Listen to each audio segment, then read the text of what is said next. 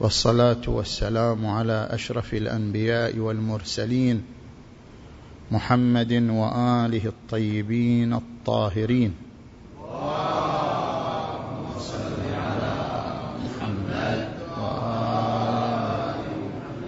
بسم الله الرحمن الرحيم.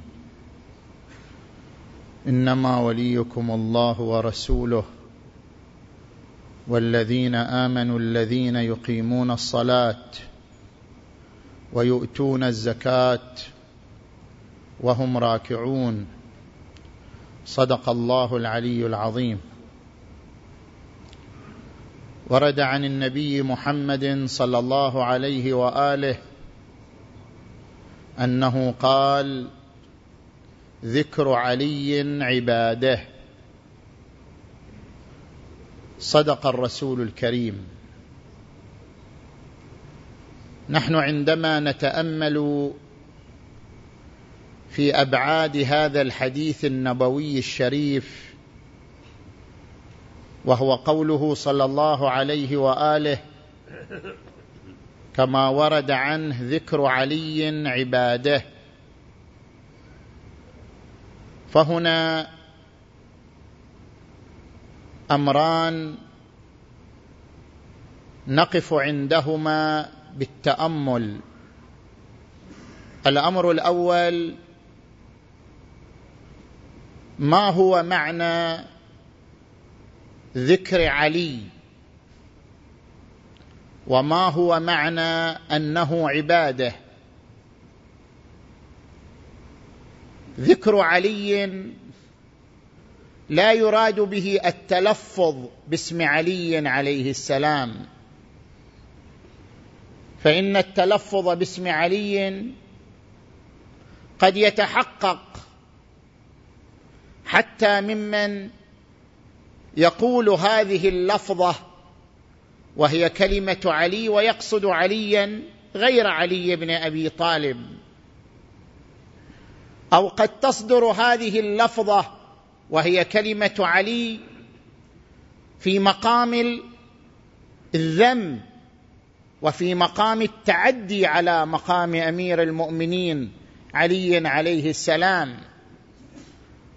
فهذا ليس ذكرا لعلي وإنما ذكر علي عليه السلام هو عبارة عن التلفظ باسمه أو استحضار صورته في الذهن أو في القلب في مقام المدح وفي مقام الارتباط وفي مقام التعلق بالولاء فالذكر لا ينحصر بالذكر اللفظي وهو أن يقول الإنسان علي عليه السلام.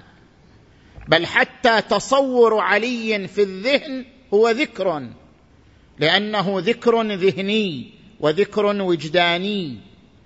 وحتى عندما يفتش الإنسان في أعماق قلبه ليجد حب علي عليه السلام يملأ قلبه ويغمر جوانحه فإن هذا التفتيش لإثارة ذلك الحب المختزن في أعماق النفس لعلي عليه السلام هو ذكر لعلي عليه السلام.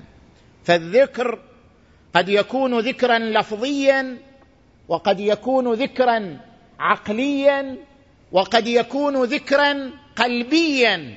كل هذا يندرج تحت عنوان ذكر علي عليه السلام. وعندما نأتي لمحمول هذه القضية وهو أن يقول ذكر علي عبادة. فما هو المقصود بأن ذكر علي عبادة؟ هناك فرق بين العبادة والحسنة. لم يقل ذكر علي حسنة. الحسنة العمل الذي يثاب عليه الإنسان. من جاء بالحسنة فله عشر أمثالها. التطيب عندما يريد الإنسان أن يدخل المسجد يستحب له أن يتطيب. يستحب أن يلبس لباسا حسنا عندما يريد أن يدخل المسجد. يا بني آدم خذوا زينتكم عند كل مسجد. التزين عند دخول المسجد أمر مستحب في نفسه لكن هذا حسنة وليس عبادة. التزين والتطيب لدخول المسجد حسنة وليس عبادة. هناك فرق بين درجة الحسنة ودرجة العبادة. النبي الأعظم صلى الله عليه وآله كما ورد عنه قال إماطة الأذى عن الطريق صدقة تعليم سورة صدقة لكن الصدقة مرتبة من العمل والعبادة مرتبة أعلى من تلك المرتبة.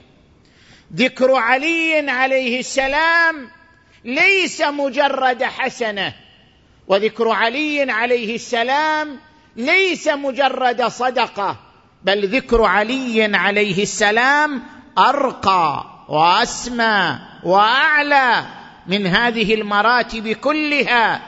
ذكر علي عباده. صل على محمد وآل محمد. والعبادة هي الخضوع لله تبارك وتعالى. الخضوع لله الخضوع التذللي لله عز وجل هو أعلى الأعمال وأسمى الأعمال. الأعمال تتفاوت من حيث ثوابها تتفاوت من حيث قربها من الله عز وجل. فإذا كان العمل عبادة كان أقرب إليه وأكثر ثوابا منه.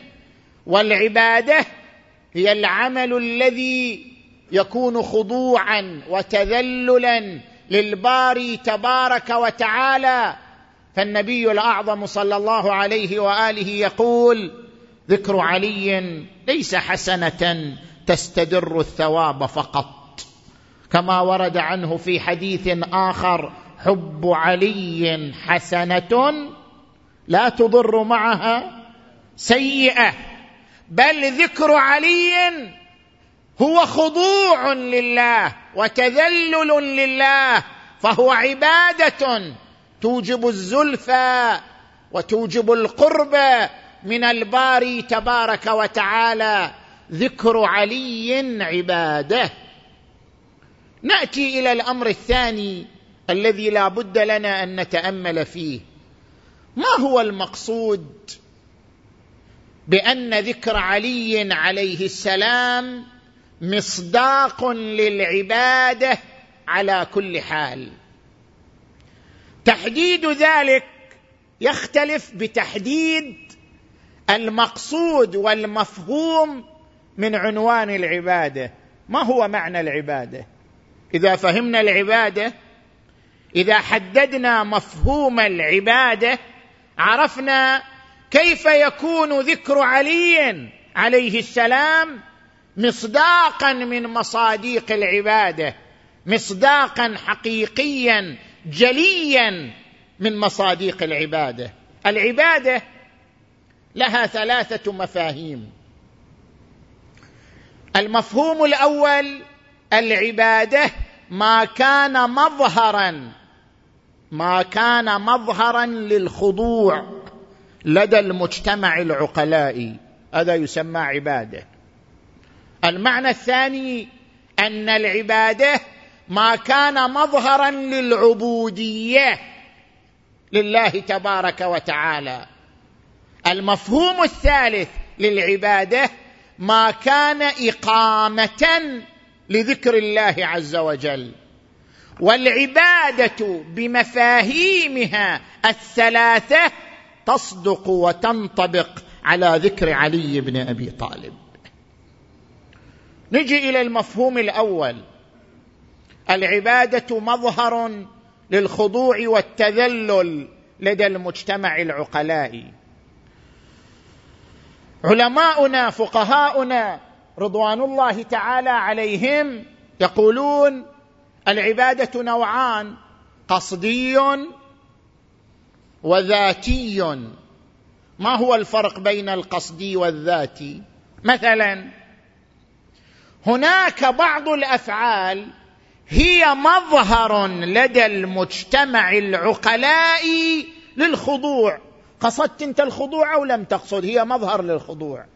مثلا الركوع مظهر للخضوع. إذا ركعت خضعت. قصدت الخضوع أو لم تقصد؟ الركوع مظهر للخضوع. السجود مظهر للخضوع. قصد الإنسان الخضوع؟ أم لم يقصد؟ إذا سجد الإنسان لسلطان أو لظالم فقد خضع له وإن قال أنا لا أقصد الخضوع أنت خضعت. السجود السجود والركوع مظهر للخضوع. لدى المجتمع العقلاء قصد به الخضوع أم لم يقصد به الخضوع؟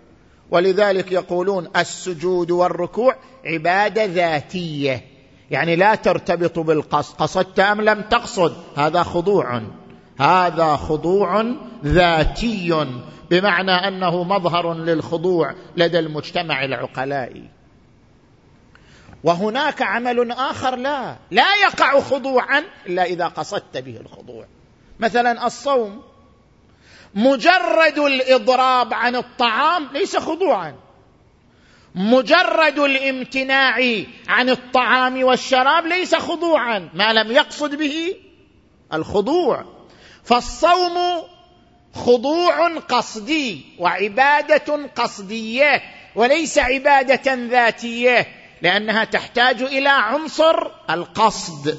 فإذا قصد بجوعه وعطشه وامتناعه عن الطعام والشراب الخضوع كان الصوم عبادة وإلا فليس عبادة. اذا هناك فرق بين العبادة الذاتية التي لا تحتاج إلى قصد الخضوع وبين العبادة القصدية التي تتقوم بقصد الخضوع. بعد أن نعرف ذلك نأتي لذكر علي بن أبي طالب عليه السلام. ذكر علي عبادة. من أي قسم ذكر علي؟ هل هو من العبادة الذاتية التي لا تحتاج إلى قصد؟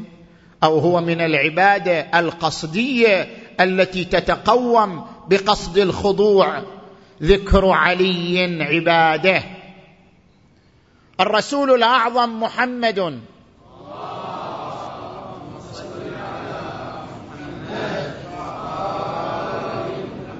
يريد أن يقول بأن ذكر علي عليه السلام قصد بأن ذكر علي عليه السلام خضوع لله. قصدتم أم لم تقصدوا؟ الله تبارك وتعالى يعتبر هذا الذكر سواء كان ذكرا لفظيا أو ذكرا ذهنيا أو ذكرا قلبيا. الله يعتبر ذكر علي خضوعا له. الله يعتبر ذكر علي تذللا له. الله يعتبر ذكر علي قربا منه. قصد الإنسان ذلك أم لم يقصد؟ ذكر علي عبادة. ذكر علي خضوع. ذكر علي تذلل لله. وانكسار أمام الله تبارك وتعالى. الله جل وعلا يرى أن ذكر علي ذكره وذكر علي تلاوة له وذكر علي قرب منه. فهو عبادة انطباقية ذاتية بتعبد من الله تبارك وتعالى. المعنى الثاني للعبادة أن العبادة ما كانت مظهرا للعبودية. الإنسان عبد لكنه أحيانا يظن أنه سيد وعبد لكن الإنسان أحيانا يتغافل عن أنه ليس شيئا هو عبد قن محض. في أبيات الشاعر اللبناني المعروف إليا أبو ماضي يقول نسي الطين ساعة أنه طين. الإنسان أحيانا ينسى أنه جنو أنه نقطة من هذا التراب الحقير. نسي الطين ساعة أنه طين حقير. فطار تيها وعربد يا أخي لا تمل بوجهك عني. ما أنا فحمة ولا أنت فرقد. أنت من الطين وأنا من الطين. يا أخي لا تمل بوجهك عني. ما أنا فحمة ولا أنت فرقد. الإنسان أحيانا ينسى عنصر العبودية أو يتغافل عن عنصر العبودية. هو عبد قن هو عبد محض لله تبارك وتعالى. وكما يعبر علماء العرفان هو عين التعلق بالواجب الوجود جل, جل وعلا. وليس شيئا له إنية أو له نفسية أمام التعلق بالواجب تبارك وتعالى. لذلك يحتاج الإنسان إلى أن يثير في نفسه ويلقن في نفسه أنه عبد. قال إني عبد الله. يا عبادي الذين أسرفوا على أنفسهم. وعباد الرحمن الذين يمشون على الأرض هونا. وإذا خاطبهم الجاهلون قالوا سلاما. سبحان الذي أسرى. بعبده. لاحظ الآيات تركز على العبودية دائما. عبد. سبحان الذي أسرى بعبده ليلا من المسجد الحرام إلى المسجد الأقصى. إظهار العبودية إثارة العبودية في نفس الإنسان. اني أنني عبد. من طين حقير خلقت. وكونت وأنا عين التعلق بقيمومته تبارك وتعالى أفعل بما يشاء. إثارة هذا المعنى في النفس عبادة. فالعبادة هي إظهار العبودية لله عز وجل. هذا هو المفهوم الثاني للعبادة. والنبي الأعظم محمد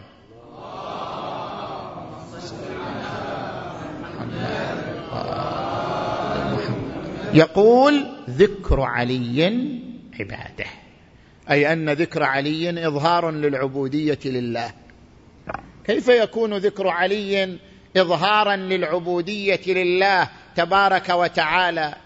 في هذا الكلام الشريف من النبي الأعظم صلى الله عليه وآله إشارة إلى الشهادة الثالثة. لو سأل المسلم نفسه أي لفظ من الألفاظ الدينية التي نحن نتلوها ليلا ونهارا في صلواتنا في أدعيتنا في أذكارنا. أي لفظ من هذه الألفاظ كلها يكون اظهارا للعبودية المحضة لله تبارك وتعالى أكثر من أي لفظ آخر؟ ما هو هذا اللفظ؟ سواء في القرآن في السنة في الأدعية في الزيارات في الأذكار كلها أي لفظ هو إظهار للعبودية المحضه لله عز وجل أعظم وأجلى وأظهر من أي لفظ آخر. ما هو هذا اللفظ؟ في الروايات الشريفة أن أظهر لفظ في العبودية الشهادتان. أن لا إله إلا الله وأن محمدا رسول الله.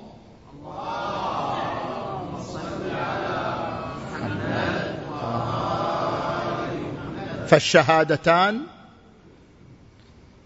عبادة. الشهادتان مظهر للعبودية لله عز وجل.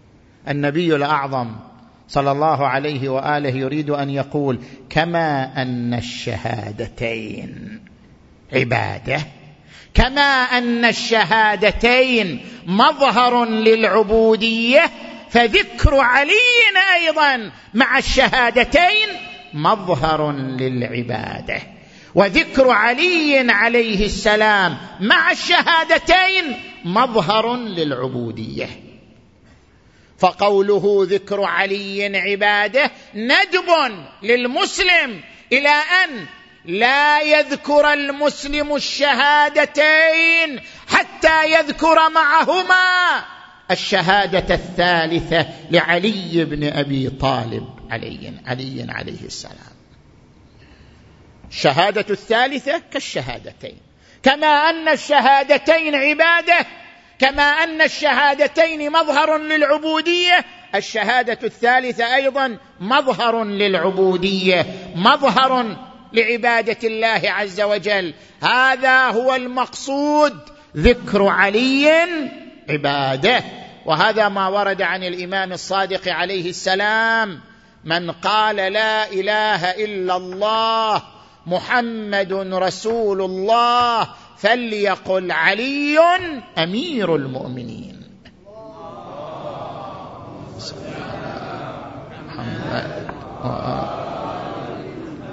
ولذلك بعض علمائنا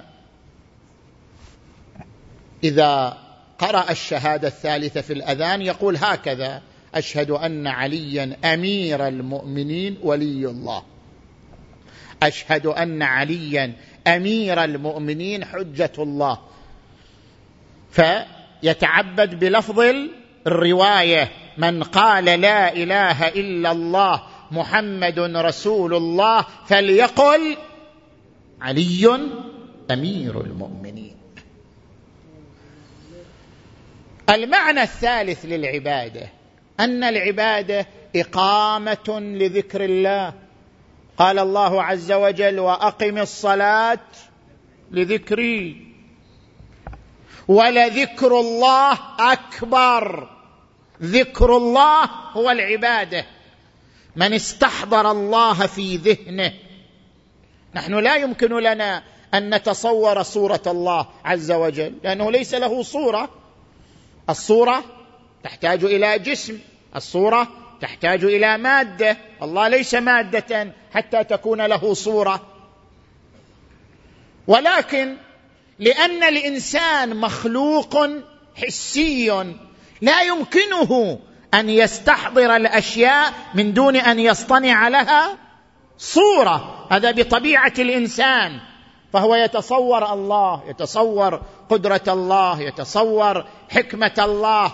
يخترع لهذه المعاني التجريدية الغيبية صورة في ذهنه. استحضار صورة الله ولو بصورة نور ولو بصورة جمال ولو بصورة رحمة ولو بصورة عطف بأي صورة كانت. استحضار صورة الله ذكر لله وذكر الله عباده. المراد بالعبادة ذكر الله. وهنا يريد أن يقول النبي المصطفى صلى الله عليه وآله بأن ذكر علي ذكر لله. العبادة ذكر الله وذكر علي ذكر لله. فذكر علي عبادة. لماذا يكون ذكر علي ذكرا لله؟ إذا لاحظتم الروايات الشريفة عن الإمام الصادق عليه السلام في بعض الروايات قال خالفوهم فإن الحق في خلافهم. والمقصود بهؤلاء هم جمهور الحكام والقضاة المرتبطين بالدول الظالمة التي هيمنت في زمان العم الأمويين والعباسيين وأمثالهم على عرش الخلافة. خالفوهم فإن الحق في خلافهم. ثم الإمام الصادق عليه السلام يعقب على ذلك. أتدري لما أمرتم بخلافهم؟ يعني ليش؟ يعني إحنا بس جماعة نريد نخالف؟ بس جماعة نريد يعني آه، نعكس الأمور. إذا كان الناس على شيء فنحن نتخذ موقفا خلافهم. يعني ما هي القيمة للخلاف؟ أتدري لما أمرتم بخلافهم؟ قال لا.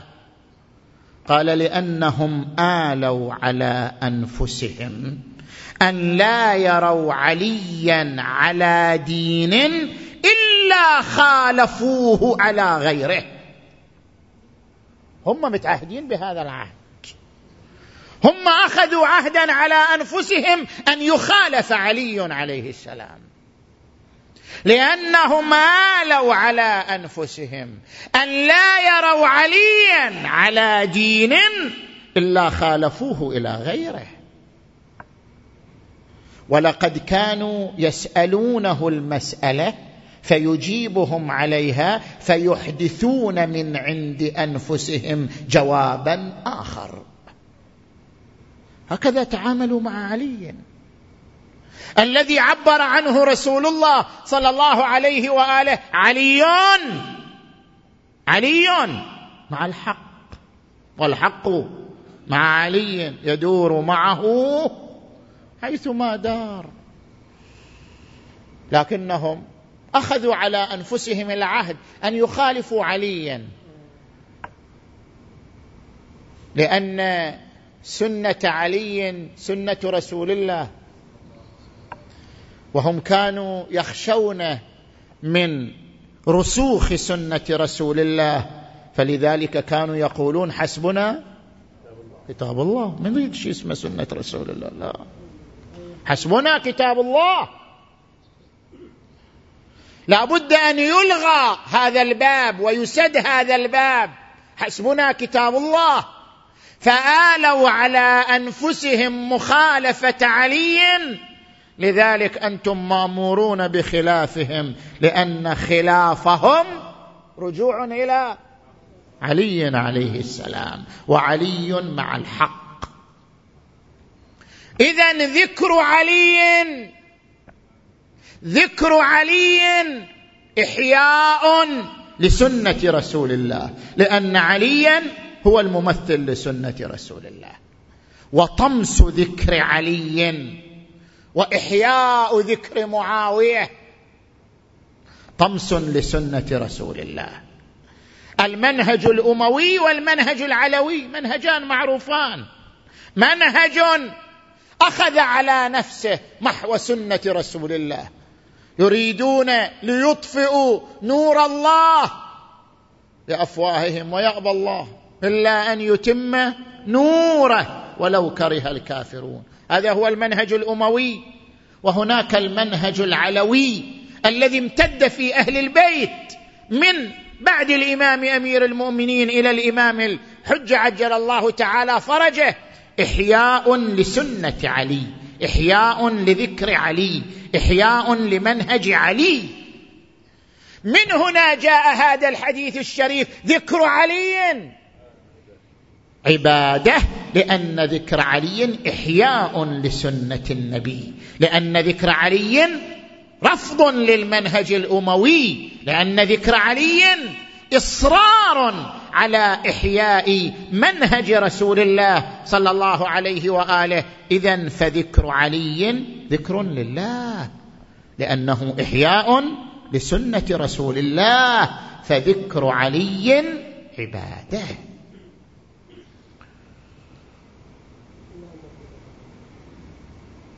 ذكر علي في كل يوم كما ربتنا أمهاتنا. وربانا وربانا آباؤنا. ذكر علي عليه السلام في كل يوم في كل صلاة في كل دعاء في كل قيام في كل قعود في كل جلوس. ذكر علي عليه السلام يحفك بالعبادة وأنت تقول يا علي.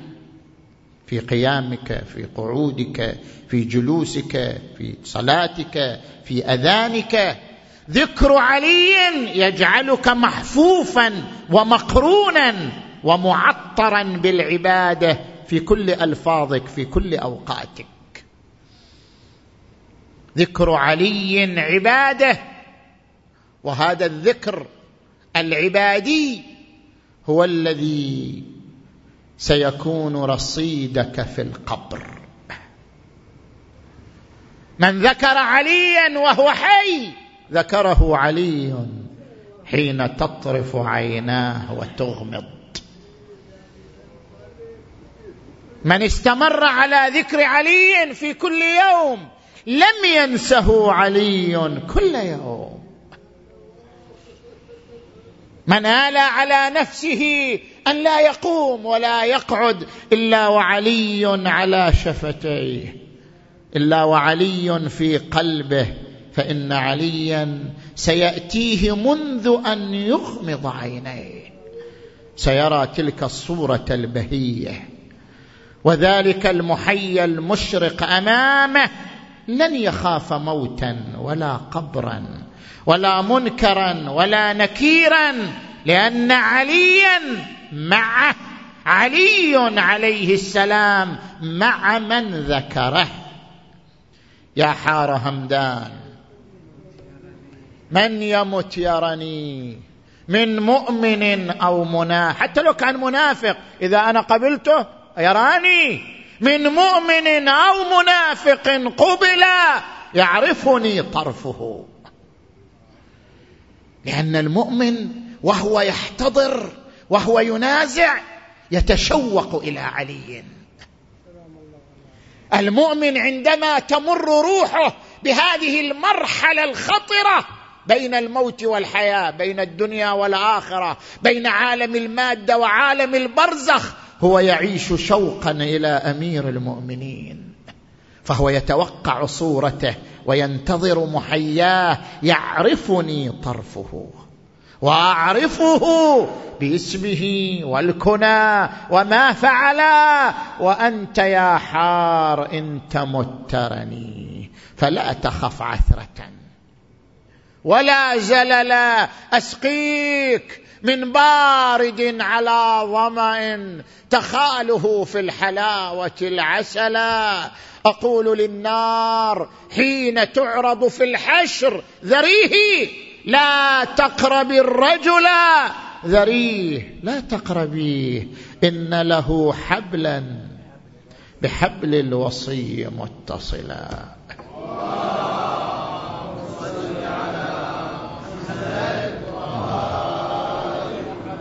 اللهم اجعلنا مع علي احياء وامواتا دنيا وآخرة.